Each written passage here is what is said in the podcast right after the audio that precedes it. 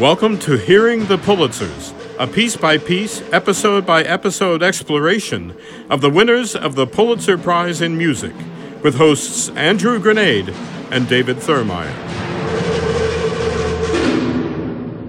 Welcome to Hearing the Pulitzers, episode 35, where we're traveling back to 1977 and the 32nd winner of the Pulitzer Prize in Music, Richard Wernick, for his Visions of Terror and Wonder. So, this is going to be an interesting episode for a lot of reasons. It's been a while since we've had one of these. Yeah, it has. I, I remember our Douglas Moore episode. We had no score, no recording, and this is another one of those cases. So we'll do the, you know, we'll try to give you some uh, information about Wernick, who is still alive, and as well as uh, the piece, as much as we can uh, tease out and, and give you. There's actually some interesting stuff that we'll get to a little bit later. It's always an interesting episode. It is. Whether we have the music to play for you or not. True, true. So, Andrew, what is your experience or knowledge of Richard Wernick and his music? Well, I've been learning a lot about Richard Wernick for the past two weeks, getting ready for this episode, and that's it. I'm right there with you. Yeah. I'm right there with you. Uh, I think he's another one of those names that you see on you. You know, we're old, but we used to check out CDs Oh, from the right. music library, and you would, you know, you'd be looking for a piece by George Crumb or something, and then there'd be a piece by other composers: Jacob Druckman, former winner, Mm-hmm. Richard Wernick, current winner today. Uh, so y- you would know these names, but I didn't ever listen to. well, it's the Pennsylvania collection. it, well, that's true. that connection would there. be- Yeah. yeah, it would be. And that's, So- I think that's where I saw his name. Taught with George Crumb Yeah, at, I mean, yeah. that's kind of uh, the extent of what I knew of him. I had never heard any of his music. I had never read an article about his music. I mean, complete blank slate when I started doing the research for this podcast. Yes, likewise. Now, I think it's somewhat interesting to point out that this is the second piece for mezzo soprano and ensemble uh, that we've had. Our previous one was the Dominic Argento Not that long ago. not that long ago, yeah. So the Pulitzer's kind of taking a turn into vocal works, uh, which is the first time we've seen a song cycle.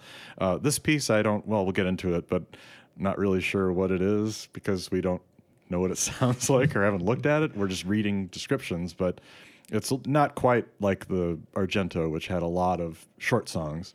This seems like it has bigger sections. Yeah. But in any case, why don't we uh, at least get into Wernick's background and tell the story?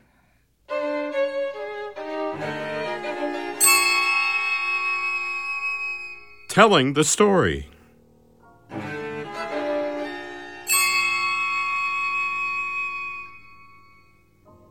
So I think it's surprising we don't know about Wernick because he was kind of on a roll in the 1970s, especially around this time. So the year before the Pulitzer, uh, he was uh, won the American Academy of Arts and Letters Prize.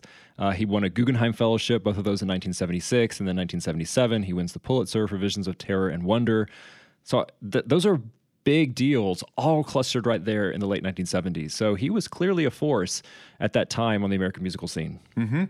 and probably from his perch at Penn, uh, there were some other famous composers there, so he would have visibility. So, like you mentioned, George Crumb uh, and uh, George Rochberg, to name a couple of the other famous ones there. Uh, so he did have quite a, a record going at that time. And someone asked him in an interview I found, how do you or how, how did you know or you know did you think that it was a big deal to win the Pulitzer Prize? And he said, Well, I just remember it was the year of the bicentennial. That's how I remember I won it. It was a piece in 1976, and then I got it the next year. So that's really all I remember. So it clearly made an impact, all these big awards. Uh, Well, they come that quickly. they do. That's true. It's true. Just racking, finding new places on your shelf to put them. But it also makes sense because of his pedigree. I mean, Yeah. We begin to talk about names that are associated with him in terms of his study, so he's born 1934 in Boston, starts piano lessons like many composers at a young age. Uh, goes to Brandeis, where he studies with Irving Fine, Harold Shapero, and Arthur Berger. So names that have come up Oh, on this podcast before. Uh, 54 and 55, he goes to Tanglewood, where he studies with Ernst Toch and Aaron Copland. two more winners. Two more winners of the Pulitzer Prize we've talked about. He studies conducting with Leonard Bernstein. I mean, we just Boy. we're just listing out the mid-century American composers that you need to know, and he studied with all of them. Yeah, so clearly a big pedigree. Uh, we should mention that we did reach out to uh, Professor Wernick, but unfortunately weren't able to uh, connect with him. So uh, there is a recent interview, though, that we'll post, we'll link to, that you can see him talking about this, his studies with Fine and Leon Kirchner, I think, also another Another, yep. winner. So uh, it, it doesn't get any more pedigree for Oh, winning a. Pulitzer than Richard Wernick. Uh, I found it interesting. I don't know. Do you know anything about his work for stage, film, and television? So I know that he was writing a lot of incidental music, and most famously for *Midsummer Night's Dream*. Oh, but okay. I couldn't find anything specific, especially about his television film work. Because as soon as I saw that, you know, my antenna know, went that's up, why I asked, and I immediately started digging around. Uh, it's another one of those things that if we had been able to speak to him, I would have asked him immediately. Yeah. Tell us about your work, because this is the 1950s and 60s. He's getting established. You know, as a young composer, he's taking whatever comes along. So a lot of work for stage uh, before he goes to start teaching, and that's really, I think, where his biggest contribution has been in American history, American musical history, is teaching.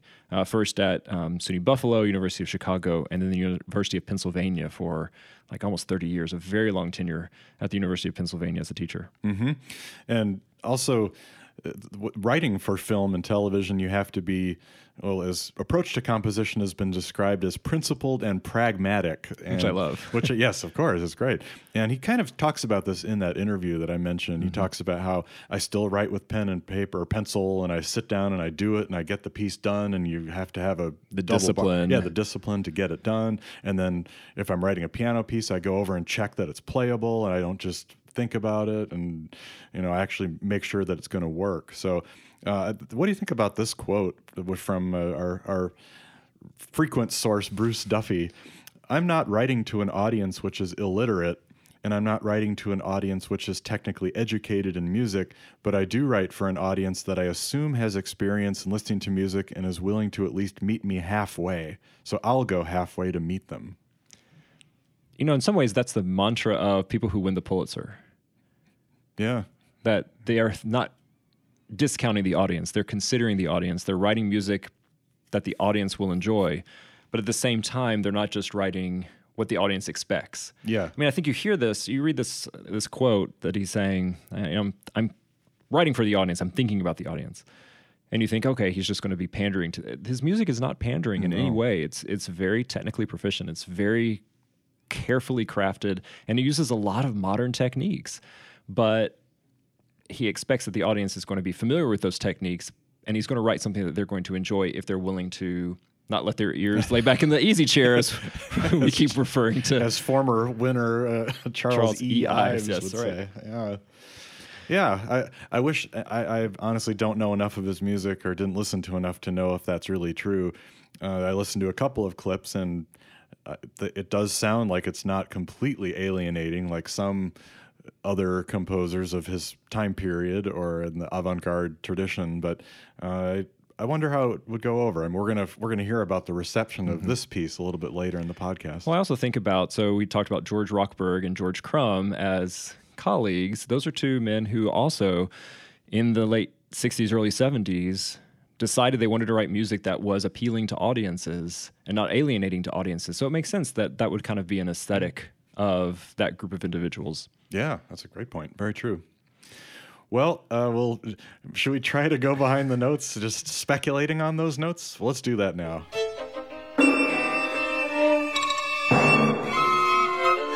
Behind the Notes.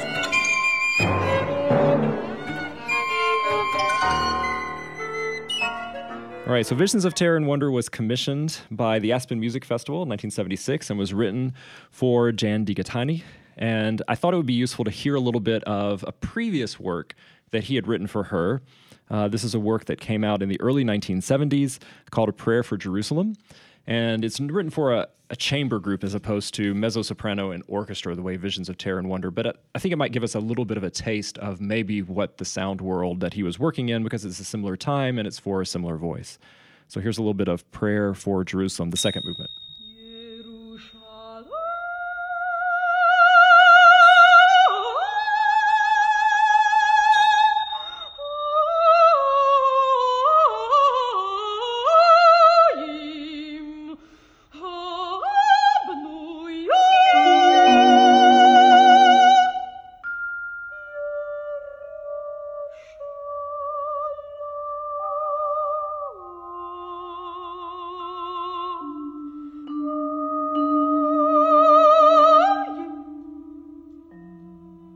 So, Dave, I sprung that on you. You did. I know. You had not heard that before. What did you think? Well, I it reminds me somewhat of Crumb in the some of the vocal techniques and the the vibes with the vibrato on and the the timbral kind of clangy metallic sounds. So it, it does kind of have that, but also not Crumb like either. It's, Yeah, it's a little more um, varied than Crumb. yeah, Crumb yeah. tends to give you a timbre and a sound and stick with it, and Yep. this is a little bit more varied. Yeah, well, I also find it interesting that he's quite int- quite concerned with uh, Jewish his Jewish faith and borrowing from texts and uh, using extracts from different sacred uh, texts, including the piece that we're going to talk about, "The Visions of Terror and Wonder," which is a large work which is based around three the three major world religions of Christianity, Judaism, and uh, Muslim faith. So it's all kind of different things sung in Arabic, Hebrew, and Greek. So how does that strike you? Does that seem like it would be a? a it seems like in a way it'd be difficult to fuse all those ideas together. Well, but what he's doing is he's tying it through with theme. Yeah. So the visions of terror and wonder are all about you know the end of time. That's what he's pulling from for all three of these um, these texts. So the idea of a you know a purifying obliteration is what he said in the in the program notes. So the idea of the world coming to an end and then a new heaven and a new earth being created.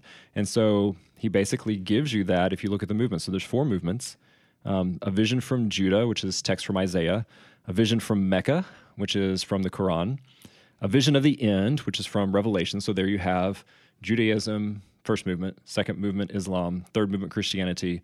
And then the final is the vision of paradise, the recreation, and the text in that case is again from the Quran. So in that way, it's interesting because he's giving you these different visions of the end of times and the recreation after the end of times of a new heaven and new earth. We've, I mean, go back to someone like Messiaen is Yeah. interested in these same. This is a very common theme, kind of in the mid part of the century. We think about after the destruction of World War II, oh, people are just dealing, and here Wernick is dealing with the destruction right after the Vietnam War, and so a similar kind of headspace for a composer. How do you wrestle with this kind of contemporary situation for mankind? I mean, what are we living in, and how are we living, and how are we dealing with the fact that we can obliterate each other and we can do all these horrible things to each other? Well, here's the way that these three religions. So I think that thematically, I think it makes actually interesting sense. and it's presented in an ecumenical way. It so is. all of them are kind of treated equally. And there's a quote from an article uh, we'll link also from the Jerusalem Post, where he says the use of scripture has been a constant theme in his work. There's a great richness in religious texts from which one can find musical ideas. Mm. There's the thing that's so good about them is that they allow themselves to be treated in any musical style. And that's uh, obviously through music history, all three well, at least in this this piece, the three major religions are Mm-hmm. have been treated texts in many different places. So. Well, and he did this regularly. Um, the other piece I really listened to, because I wanted to get a sense of his vocal writing Yeah. um, of the time period, uh, was his Kaddish Requiem, which just from the title, Mm. Well, again, is fusing Judaism and Christianity. Yeah. Uh, so, again, this is kind of a theme that he's dealing with, especially in the 1970s. So, this very much fits into that time period. Uh, I don't see this later, looking at later works of the same kind of thematic tying of scriptures from different religions. That seems to kind of go away. But especially in the late 1970s, this was very much where he was. And so, this is, I think, representative of that early time period of his career. There was. I wonder what it was about the that particular time period because I'm thinking of. Uh, well, this summer I heard uh, Leonard Bernstein's Kaddish Symphony, Mm-hmm. And then also uh, the previous summer, two years ago, I heard his Mass, which was from around this time period, uh, and '71, and around this period, everyone was having these crises, crises of faith, and putting it into music, and what's the purpose of life, and why Yeah. are we here, and all of that. And this was 30 years after Well, it's the same time Arvo Pärt is doing the exact Oh, same yeah. thing in terms of his music in uh, Eastern Europe. So Yeah. uh, there is something in the water Yeah, in the yeah. 1970s, especially the mid and late 1970s, of kind of a. I guess th- there was such a swerve away from religion in the mid part of the century, especially amongst composers, that Yeah. now it's like we can re-embrace in a more spiritual way as opposed to a religious way because it's not usually tied to a specific religion it's usually tied more to the idea of spirituality i mean think about bernstein's the mass, Mass, exactly, is drawing from everything. everything, yeah, that's that makes a lot of sense, and, and getting away from the some of the earlier prize, well, not, not as many of the prize winners, but at least the more, you know, like the Stockhausens, Boulez's, which is very scientifically kind of treating music as science in a lot of ways, and turning away from that as we move through the '60s with all the upheaval around the world. Then, so it makes sense. And it, uh, and writing for voice obviously is a is a great way to express it because he, uh, Wernick says the joys are the fact that the human voice is the most glorious instrument of all. I'm not sure I would say that. I would probably put the horn. Oh, I don't but- know why you would put the horn, Mr. Horn but, Player. but anyway, uh, but the emotive quality of text and dealing directly with singers has been satisfying. Uh, if you write music that's difficult, there are probably a limited number of singers who are going to be able to do it. And Jan DeGaetani pre- premiered a lot of new music. She was the, always on the Crumb, uh, Black Angel, or uh, uh, Ancient Voices of Voices. Children, and and some of those works. So, yeah. But it's an easy way to begin to get that message across. And if we think back to the Norman Dello Joio, the Pulitzer Prize winner, about Ecclesiastes. Oh, yeah. But there's no text there. And so you're trying to draw the emotion out of it and figure out based on the program notes. Well, here you don't have to because you can just listen to the words and understand what's happening. Yeah, very true. Well, Should we see if this was a hit or miss for us? sure.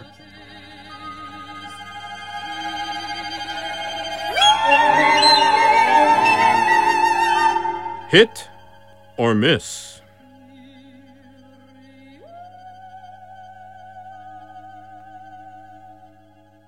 Well, let's start with what the jury said about this work. Okay, well, there's some interesting uh, things to note here. So, the jury from this is a report 1977 unanimously recommends Visions of Terror and Wonder. The work was commissioned, as we just said. Uh, the work is a profound reflection of op- opposing states of feeling achieved through striking and expressive use of voice and orchestra. The score combines the greatest economy of musical means with the highest degree of expressivity. So that's pretty. Yeah, that makes sense from what we It does. we could draw from Yeah. our exploration of the piece. Exactly. The jury considered the work to have merits and distinction far beyond all other works considered. However, here we are again. So we don't have a surprise winner this year. But we talked about how Ulysses Kay was the first black uh, juror, and he is back again, along with George Crumb Oh, I wonder Gee, what I wonder happened what- there. and Robert Ward, the Okay. chair. Previous winner. Previous winner, yep. The second choice of the jury is Dialogues for Cello and Orchestra by George Walker. Hmm. Interesting. Yes. So George Walker, famous African American composer, would later win in 1986. Uh, but he was ranked number two here in nine, 20 years earlier That's fascinating. for this work that was commissioned by the Cleveland Orchestra in 1976. So it says it is an eloquent and forceful exchange between the solo cello and orchestra, and the dramatic writing is dramatic and vivid. So Yeah. yeah. So again, looking behind the scenes, you see a lot more going on to the story. Well, and we've discovered that knowing the jury is always fascinating, kind of revealing as to who won and why. Or just like last episode talking about Ned Rorem. Oh yeah, the, the surprises there. So it's always interesting to see. Uh, it's not so cut and dry. It's not always this is clearly the best piece and it should win. Right. There's a lot of machinations going on. And to that effect, I have more for you. There's a, a memo attached. Ward and Kay strongly favored this work, the Wernick, at the first meeting with Crumb's concurrence. At the second meeting, Ward and Kay continued discussion on this work. Ward said about it, This establishes the standard. Crumb had almost no part in the second discussion. At the point of the vote, the agreement between the two was strongly unanimous. The work was nominated by Eugene Moon of Theodore Presser Publications and the chair of the music department at U, UPenn, Lawrence Bernstein. Wernick, Wernick was the former chair of the music department until 1974. So, what does that tell you? That there's, again, some. Yeah, it's it's curious because it could be that Crumb thought, well, he's my colleague, I should step back. Yeah, conflict of interest. Conflict of interest. Maybe there's something going on departmental politics, which That's what I of course never happens in a music department of a university. Never. never. Well, that's interesting. Yeah. So a couple of notable things here with the with George Walker and with the odd meetings about uh, the odd happenings Yeah. at these meetings. Well, what else was on the premiere? So on the concert, we had another Jacob Druckman work. So we have double concerto uh, after Francisco Cavalli for woodwind quintet and tape. Ave Maristella by Peter Maxwell Davies. Interesting. It's an interesting choice. Yeah. yeah. Then a piece by Oliver, is it Knussen or Newson? Houston, I believe. Yeah, called Trumpets, which is not for trumpets, but for soprano and three clarinets. Hmm. And then this was the final piece. Uh, So a mixture of British and American British and. American. Yeah, yeah, exactly. So this was the third concert of the Aspen Music Festival in 1976. That's also a different kind of venue. It's not It is. New York Philharmonic or somewhere in Lincoln Center or something like that. This is a, a festival. Yeah, and then it took three years for it to show up in New York. So the New York Yeah. premiere didn't happen until March of '79. The American Symphony gave that Carnegie Hall, but they did an all-American program, I love this program. including I really love this program too. Carl Ruggles' Men and Mountains, Charles Ives's Decoration Day. I mean, right there, those are Oh. two right in Dave Thurmaier's wheelhouse. we're sitting. We're going to this concert. and here. then Aaron Copland's Piano Concerto, which I absolutely love as well. Yeah. So this is a great concert. Yeah. So the review in the Times was written by Joe Horowitz, and it's kind of middle of the road. It's not. Yeah. It's especially for a Pulitzer winner. It was not as um, overflowing with praise. Now this is what he said. Although it generally dispenses with tonality and motivic repetition, which we would assume from the other mm-hmm. pieces that we've listened to, the new work seems relatively traditional in terms of instrumentation and texture, which makes sense. It's for orchestra and Yeah. mezzo soprano. In fact, its colorful evocation of the biblical Middle East nearly amounts to a latter day Shlomo or Salome. oh, There are abrupt staccato fanfares for muted trumpets, shrill, chattering choruses for massed woodwinds, and gaudy sprays of spangles and glitter from the percussion department. We heard some some of those uh, from a different piece, but some spangles, spray of spangles and glitter. That's a great I, am going to keep that phrase. It's Yeah. a good one. The vocal line incorporates chant like ornaments, presumably based on liturgical models. The work's broadest gestures are clearly set forth, an impending vision of New Jerusalem, for instance, set to an emphatic marching figure that gradually builds, then dissolves for the closing vision of paradise. This, in terms, involves soft, euphoric chords that resolve to a hushed major triad under the word shalom. It is all skillfully brought off, but on first hearing conveyed more effect than substance. One problem is that for all the dissonance, angularity, and metric complexity of their trappings, Mr. Wernick's descriptive devices seem too old and too obvious. Hmm, that is really kind of not even damning with faint praise here. In, No, in a it's, way. it's it's very middle of the road, of the saying road. Yeah. it's effective, emotional. It conveys Yeah. just like the jury said, it conveys the emotions, but it's all flash. It's all flat. Yeah. Yeah. It's all too obvious. The things you would expect. Like, uh, actually, when he describes that with a hushed major triad under the word shalom, which meaning peace, and you would expect you're not going to have a, a cluster or something. You would, yeah, that, that is kind of an obvious text painting kind of thing. Hmm. But it's effective. But it's and that's the effective. thing. Is Yeah, that it's effective because there's a history of that. Right. People have done that for a long time. And an audience would would pick up on that Exactly. as well. Well, Wernick was also asked about, you know, what change winning the Pulitzer had for him. and he's also middle of the road about his reaction to it. He said there was an immediate flurry of publicity and congratulations and phone calls. It was put in perspective by one of my colleagues, maybe George Crumb, Maybe George Crumb. who called me up and said, I want you to know what this really means. It guarantees you an obituary in the New York Times. Nice. nice. Thanks. What happens is that after several years, it goes away. I'm not going to deny it's easier for my publisher to promote the music of a Pulitzer Prize composer, and I'm sure there have been doors that have been opened for me by having won the prize. The important thing is that once those doors are opened, you start to open other doors on your own. Hmm.